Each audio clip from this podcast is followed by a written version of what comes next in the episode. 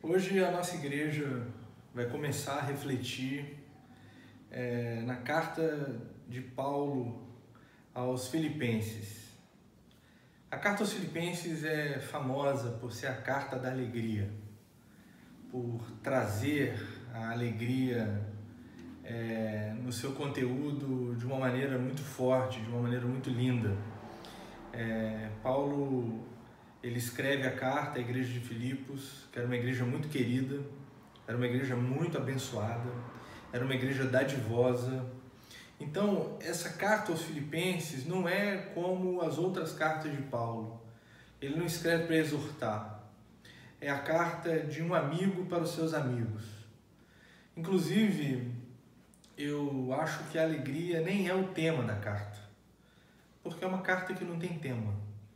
É uma carta em que o, o seu pastor, o homem que havia plantado aquela igreja, depois de receber uma oferta da igreja, escreve com alegria no coração, com profunda gratidão e profundo amor.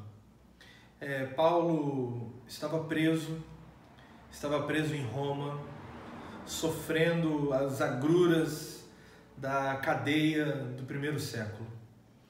É, Paulo era um homem que carregava muitas dores. Ele havia passado por muitos desafios e agora estava em Roma, aprisionado, em profundo sofrimento. Sabendo disso, a carta aos Filipenses ganha contornos ainda mais lindos.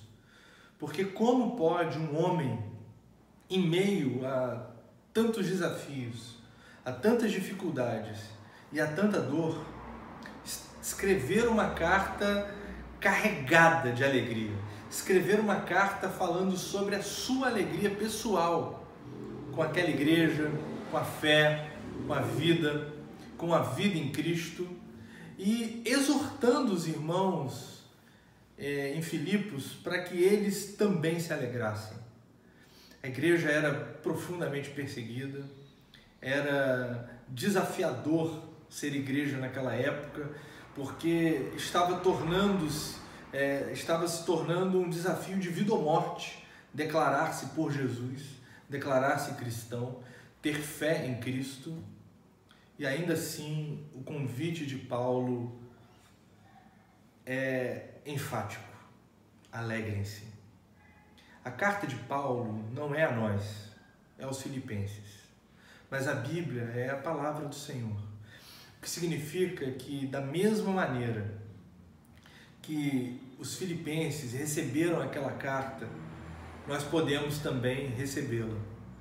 E em meio a todas as questões da vida, em meio a dificuldades, em meio aos prazeres, em meio aos desgostos, em meio às dores, a voz de Paulo continua ecoando na história e falando conosco que temos a nossa vida em Cristo.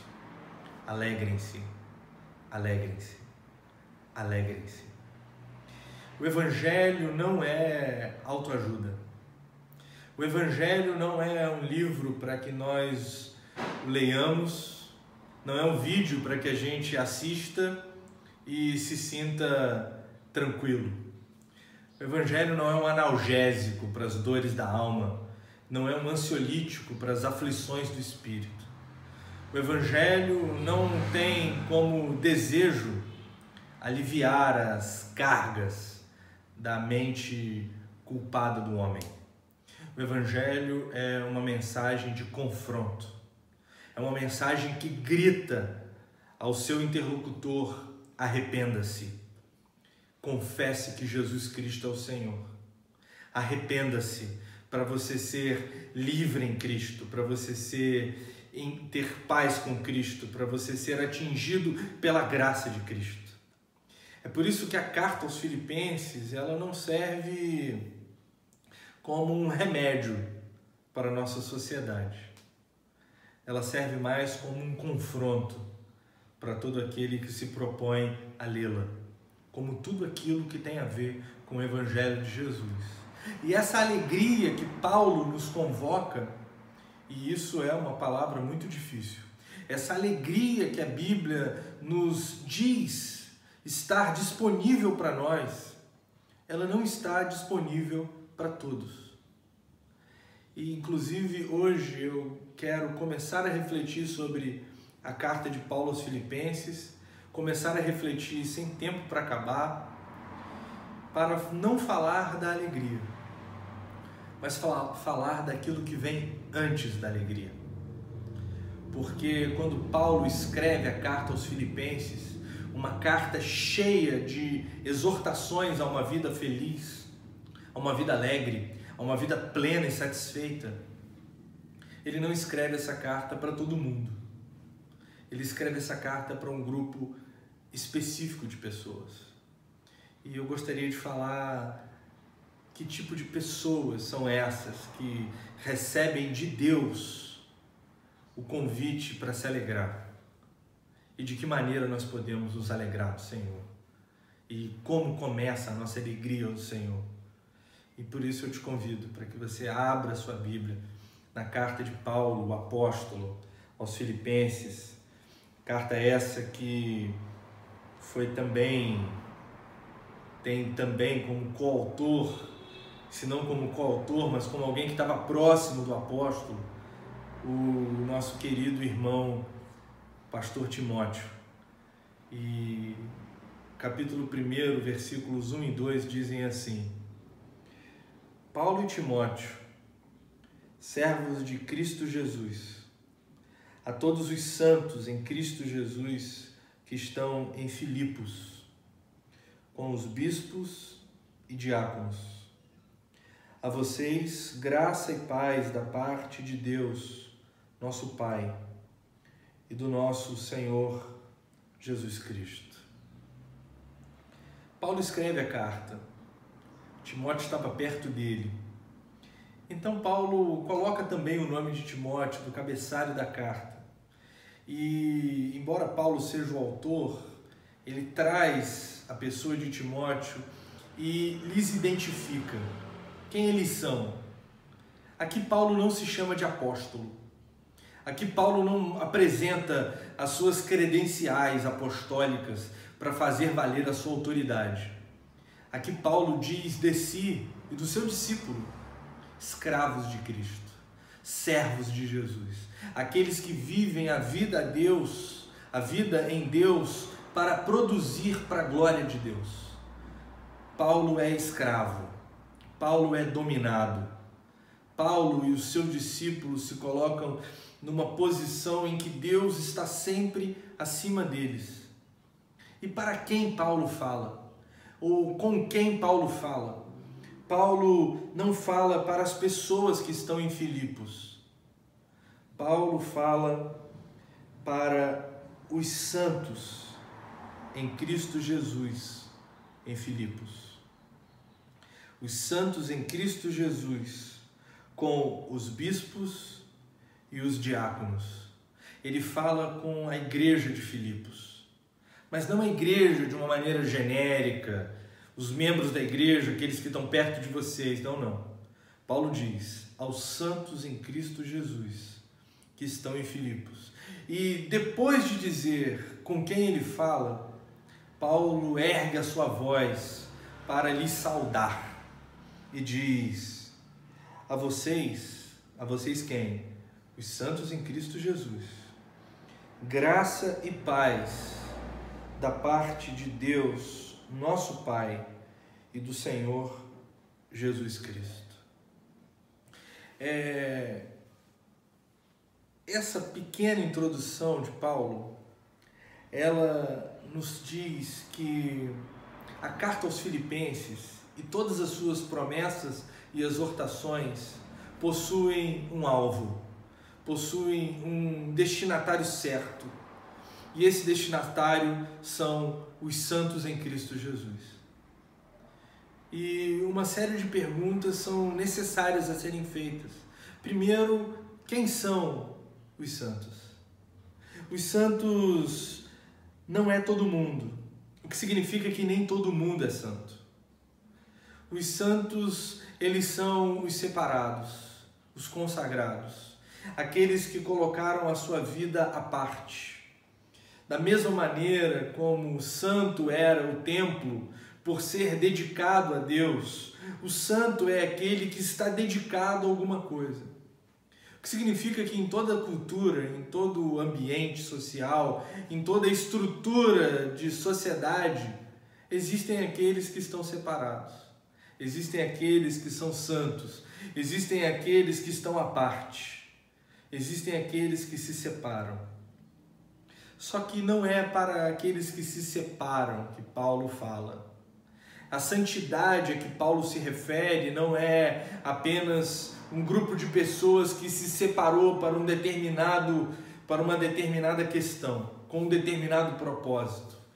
A santidade que Paulo nos apresenta é a santidade em Cristo Jesus. O que significa que as promessas da carta aos Filipenses, e eu, parênteses, eu convido você para que você leia a carta inteira para que você a leia mais de uma vez e a gente se encontre domingo após domingo com essa carta borbulhando no seu coração. Todas essas promessas, toda a exortação, toda a palavra de Deus, chamada Carta aos Filipenses, é direcionada para aqueles que estão separados em Jesus Cristo. Porque nem todo mundo é santo e nem todo santo é santo em Jesus Cristo. Há muitas pessoas que se separam para outras questões. Há muitas pessoas que se separam com propósitos que não são propósitos afins com os propósitos de Jesus. Há muitas pessoas que se separam, cuja separação não tem a ver com o Evangelho, o Evangelho de verdade, o Evangelho bíblico, o Evangelho para valer. Então, Paulo diz: aos santos em Cristo Jesus, porque nem todo mundo é santo e nem todo santo é em Cristo. E por fim, esses santos a quem Paulo se refere, eles não são um grupo especial de pessoas. Eles não são hierarquicamente superiores a ninguém. Eles não estão acima do bem e do mal. Eles não, eles não são uma classe de gente que possui mais poder, mais prestígio ou qualquer outro tipo de nuance de liderança na sua vida. O santo é um sujeito comum. Um santo é um sujeito normal, é um sujeito da vida. E por isso, Paulo, dominado pelo Espírito Santo e cheio de uma inteligência espiritual que a gente não consegue sequer explicar, ele diz: A todos os santos em Cristo Jesus que estão em Filipos, com os bispos e diáconos. Ele fala dos oficiais da igreja, ele fala dos pastores, dos diáconos, daqueles que servem a igreja em cargos de liderança em cargos que têm nome e os coloca os santos à parte, nessa parte, para nos dizer que pastores como eu, para nos dizer que lideranças cristãs não possuem mais poder nem são mais especiais do que qualquer outro irmão que tenha vida separada em Cristo Jesus. É tentador para o líder e eu sou o líder de vocês. É tentador para o líder se colocar numa posição acima dos seus liderados. É tentador fazer da nossa autoridade espiritual um canal de domínio. A religião é feita disso também. A religião humana, a religião que está aquém do Espírito Santo. Mas a verdade é que o pastor não tem mais poder do que o irmão mais simples, mais indouto, mas que é cheio do Espírito. O nosso poder, ele não é, ele não vem carregado de cargos. O nosso poder não vem carregado de moral social. O nosso poder não pertence a uma classe especial de pessoas. O nosso poder vem do Espírito Santo de Deus significa que a autoridade que Deus me deu para conduzir essa igreja, a autoridade que Deus me deu para ser o cuidador do rebanho chamado Igreja Batista da Cidade, não faz de mim algo maior do que uma ovelha de Jesus. Não faz de mim algo mais poderoso, mais autorizado a grandes questões do que qualquer outro irmão ou irmã que se chama separado, santo, consagrado em Cristo Jesus. É a beleza da simplicidade, a beleza do comum como o verdadeiro extraordinário. A Bíblia, ela apresenta o singelo como algo que explode em graça de Deus, como algo que ilumina como graça de Deus. E isso é lindo no Evangelho, porque o Evangelho nos apresenta uma proposta de vida que nós não temos como tentação subjugar o outro, porque aquilo que nos confere especialidade nos é dado de graça para, para a glória de Deus, pelo poder do Espírito Santo. Então, queridos irmãos e irmãs, quem são esse povo chamado povo de Deus, que é digno de receber de Deus uma proposta de vida para ser alegre? Quem é esse povo digno de receber promessas de Deus, para receber exortações de Deus? Esse povo é aquele que se separa, que se torna santo, que coloca sua vida à disposição do Senhor Jesus, para a glória dele. A experiência da alegria no Senhor, em meio à tribulação, ou em meio a qualquer outra circunstância, ela demanda nossa separação em Cristo. O mundo, a vida, ela traz consigo muitas propostas de alegria e de felicidade. Mas ser alegre no Senhor, a alegria em Cristo, uma alegria para além daquilo que nós podemos compreender com a nossa mente, ela exige de nós uma vida inteira colocada no altar de Deus. Ela exige de nós que nós sejamos santos em Cristo Jesus. Inclusive, é aqui que a mensagem do Evangelho se torna um verdadeiro mistério. Porque, ao mesmo tempo em que o Evangelho não se propõe a ser um remédio para situações de aflição, ele também traz consigo promessas de uma vida cheia de paz em momento de dor. Ele traz promessa de que nós, vivendo essa vida, uma vida de perda, uma vida dura, uma vida difícil, nós temos a plena condição de ter paz com Deus, de ter paz na vida em Jesus Cristo. E como isso se dá?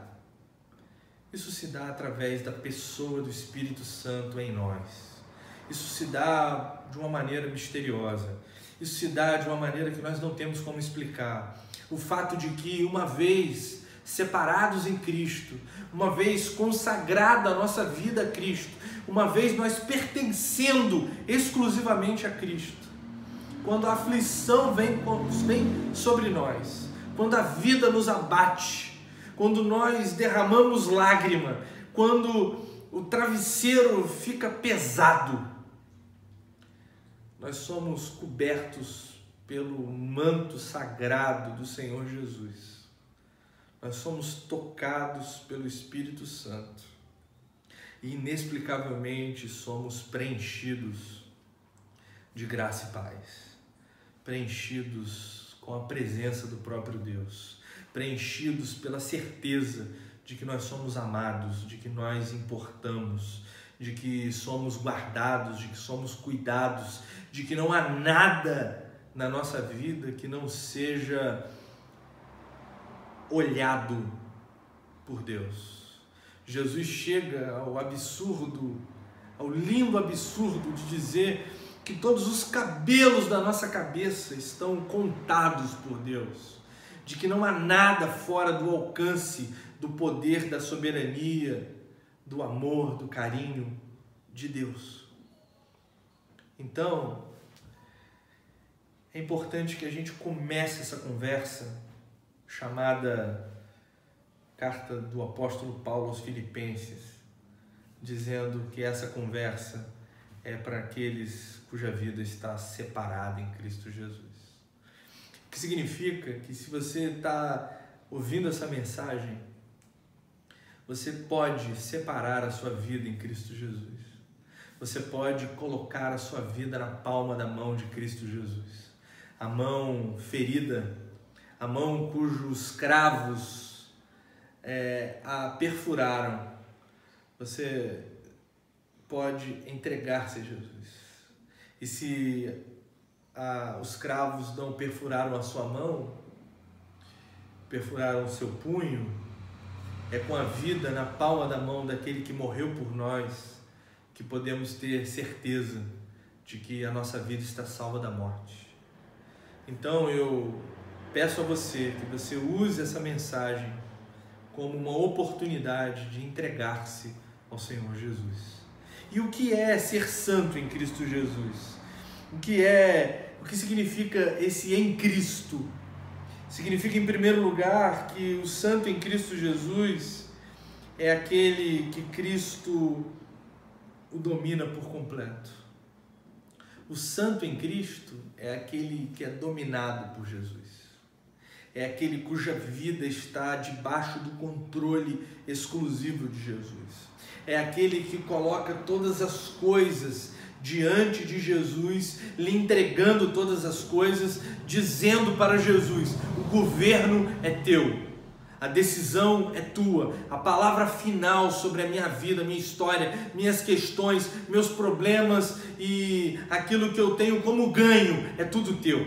As minhas perdas, os meus lucros são teus.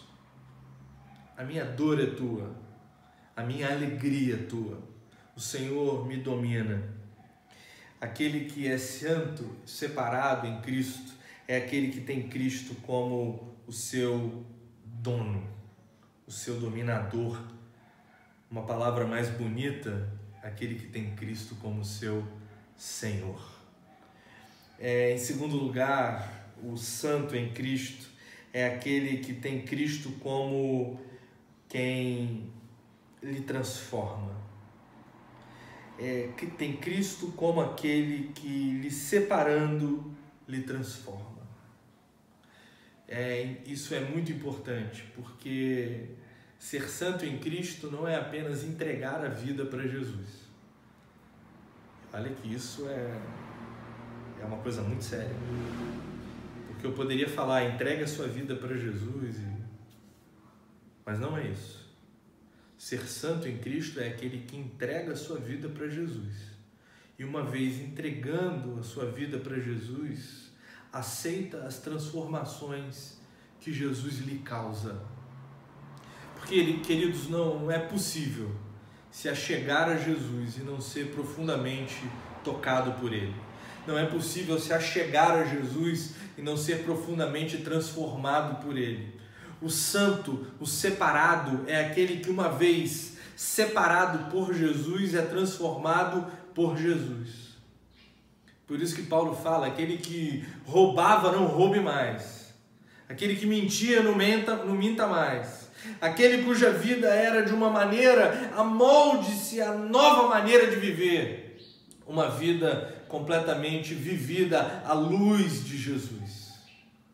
Então, se você é separado por Jesus, se você é santo em Jesus, aceite as transformações que Jesus fará na sua vida, na sua personalidade, na sua mentalidade, nos seus pensamentos, nas suas ações, nas suas atitudes, em tudo aquilo que tem a ver com você e que é afetado por você. Da mesma maneira que Paulo respirava ares de morte e queria exterminar a igreja baseado na sua concepção de vida. E uma vez transformado, se tornou o grande apóstolo dos gentios, o grande teólogo da igreja, o homem que levou o evangelho para os quatro, os quatro cantos do seu mundo. nós, uma vez em Cristo, somos também transformados. E aqueles que se achegam a Jesus não têm o direito de não quererem ser mudados. Porque o Evangelho, ele nos aceita como nós somos, mas nos transforma para sermos aquilo que Deus quer que nós sejamos. E não tenha dúvida, se a sua vida está na mão de Jesus e você ainda assim impedir que Jesus faça da sua vida o que ele quer, a alegria do Senhor não vai te alcançar. A vida plena em Cristo não vai te alcançar. E isso é uma coisa muito séria. Porque muitos de nós acham que a fé cristã é simplesmente o ambiente onde eu acredito que Jesus Cristo é o Senhor, frequento uma comunidade religiosa uma vez por semana, faço as minhas orações e vivo em paz com a minha consciência porque eu preencho os requisitos de ser uma boa pessoa. Só que não é esse o Evangelho. Esse não é o Evangelho de verdade. O Evangelho verdadeiro é aquele que me confronta, é aquele que me balança, e é aquele que me diz: transforme-se pelo poder do Espírito Santo. Colocou a sua vida na mão de Jesus, aguente as transformações que ele fará em você. Em terceiro lugar, o santo em Cristo Jesus é aquele que tem Cristo como aquele onde eu me encontro. Aquele que tem Cristo como segurança aquele que tem Cristo como paradigma. Eu lendo, estudando para essa mensagem, o comentarista falou uma coisa que eu achei linda, que nossa vida tem que ter as raízes firmadas, plantadas na terra que é Jesus. Não foi exatamente assim que ele falou, mas foi isso. Nossa vida, queridos e queridos, a nossa vida, Igreja Batista da cidade, a nossa vida precisa estar plantada na terra que é Cristo, precisa estar plantada em Jesus Cristo. Então, Jesus não é apenas aquele que eu creio, Jesus é aquele aonde eu estou. E aonde está a sua vida? Sua vida pode estar plantada nos seus sonhos, sua vida pode estar plantada nos seus desejos, sua vida pode estar plantada no seu passado, sua vida pode estar plantada na sua história, sua vida pode estar plantada no seu dia a dia, sua vida pode estar plantada na, na sua família, sua vida pode estar plantada na sua concepção de mundo, sua vida pode estar plantada em muitos lugares. Mas para você ser santo em Cristo Jesus, recebendo as promessas e exortações que os santos em Cristo Jesus possuem, a sua vida precisa estar em Jesus. O lugar da sua vida precisa ser Jesus. Aonde a sua vida está? Olha, a minha vida está em Jesus. Eu moro em Campos, eu sou pastor de uma igreja local, eu tenho amigos, família, esposa, mas a minha vida está em Cristo Jesus. O que significa que o próprio Jesus e a sua mensagem se tornam um paradigma para aquilo que eu penso e decido. Se a minha vida está em Cristo Jesus, tudo que tem a ver comigo atravessa Jesus Cristo. Toda decisão que eu tomo, toda todo pensamento, todo plano, projeto, tudo a ver com a minha psicologia, a ver com a minha alma, a ver com o meu espírito, tudo a ver com a vida prática, atravessa Jesus Cristo. Nenhuma decisão é tomada a despeito de Jesus. Nenhum sentimento é nutrido a despeito de Jesus. Nada se dá sem Jesus nem fora de Jesus significa que Jesus não é o anexo religioso da minha vida. Olha, eu vivo a vida e tem Jesus também. Não, não, não. Eu vivo a vida, E a vida é Jesus. Então, o meu casamento é com Jesus. Os meus negócios são com Jesus. O meu relacionamento entre amigos é com Jesus. Os meus sentimentos são com Jesus. As minhas dores são com Jesus. As minhas alegrias são com Jesus. Os meus sonhos são sonhos com Jesus. Porque não há nada na minha vida que se encontra fora de Jesus. É como se eu tivesse colocado a minha vida inteira dentro de Jesus e me pro, proposto a viver a vida tendo Jesus Cristo como Senhor, como dono, mas como ambiente. Eu vivo em Jesus. Ah, mas isso é uma utopia. Porque você vive em Jesus, mas nem todo mundo vive em Jesus. É, é, é realmente uma utopia. É realmente um sonho. Mas é um sonho firmado numa certeza de que essa utopia, ela não apenas é uma boa ideia, ela é uma pessoa e essa pessoa existe, está viva e é poderosa. É por isso que eu coloco a minha vida na mão de Jesus, vivo a circunstância que a vida me apresentar e me seguro no fato de que Jesus está comigo e que Ele é poderoso, Ele é Senhor, Ele é querido, Ele me ama, Ele me protege. E mesmo em meio a cadeias e sofrimentos, como Paulo estava, eu posso descansar no fato de que eu sou de Jesus. Como diz aquela, aquela, aquele hino, eu sou de Jesus, aleluia. Eu sou de Jesus, meu Senhor. É... Então, a nossa relação com Deus, ela exige mais do que fé.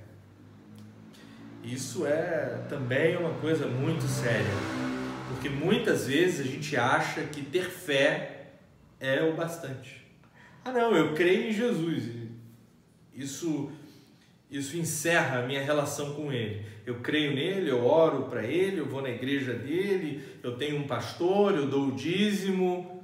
Só que não é isso. Crer em Jesus não basta. Nós somos chamados a vivermos em Deus. Da mesma maneira que uma porta não faz uma casa. Uma casa não é uma porta. A porta é onde eu entro na casa.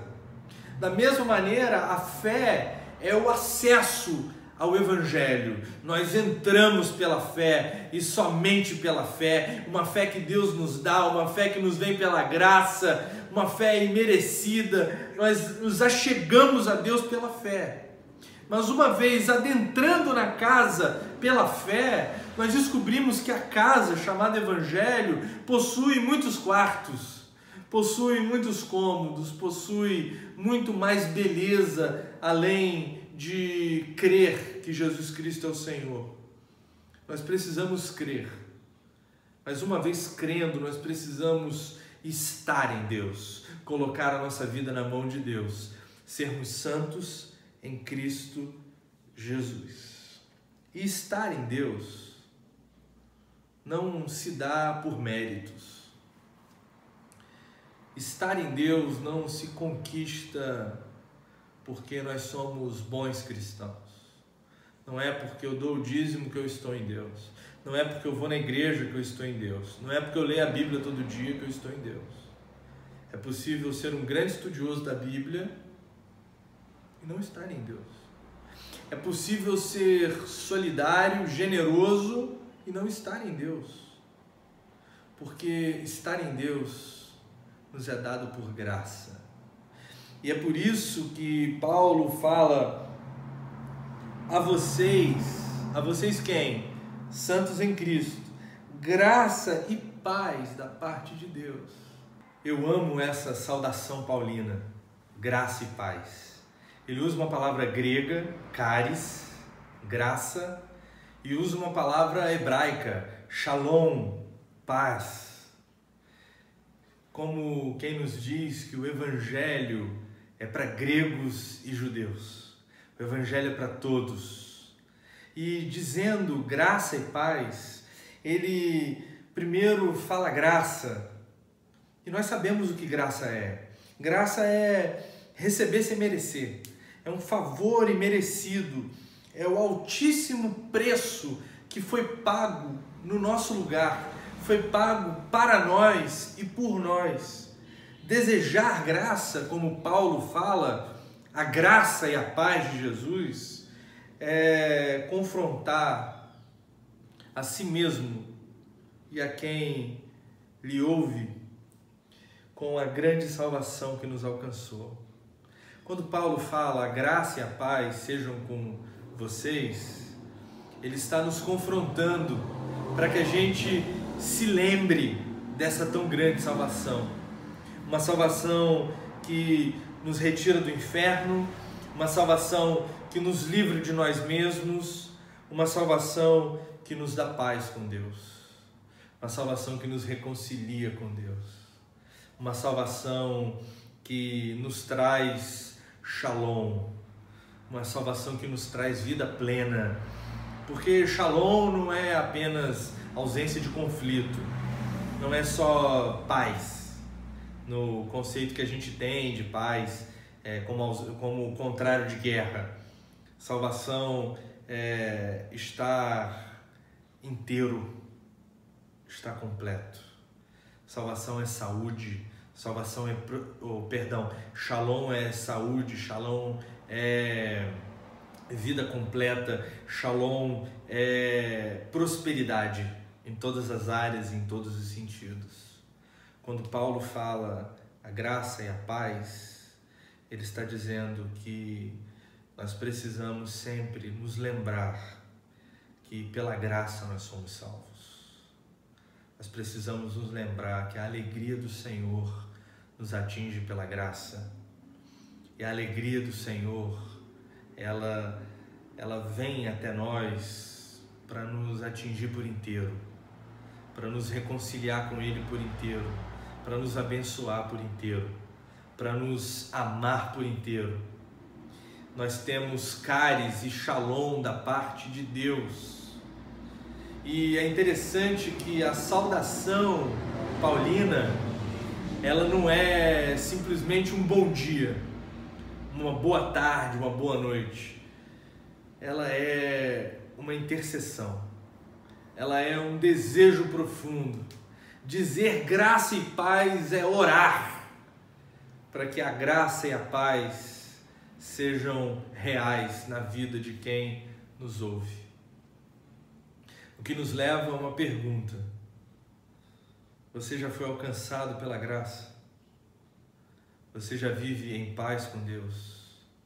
A prosperidade, o poder, a saúde, a alegria, a vida plena em Deus já te alcançou? Você é santo em Cristo Jesus. Não é possível a gente começar a refletir sobre a carta de Paulo aos Filipenses sem antes de qualquer coisa refletirmos sobre se somos santos, santos em Cristo Jesus.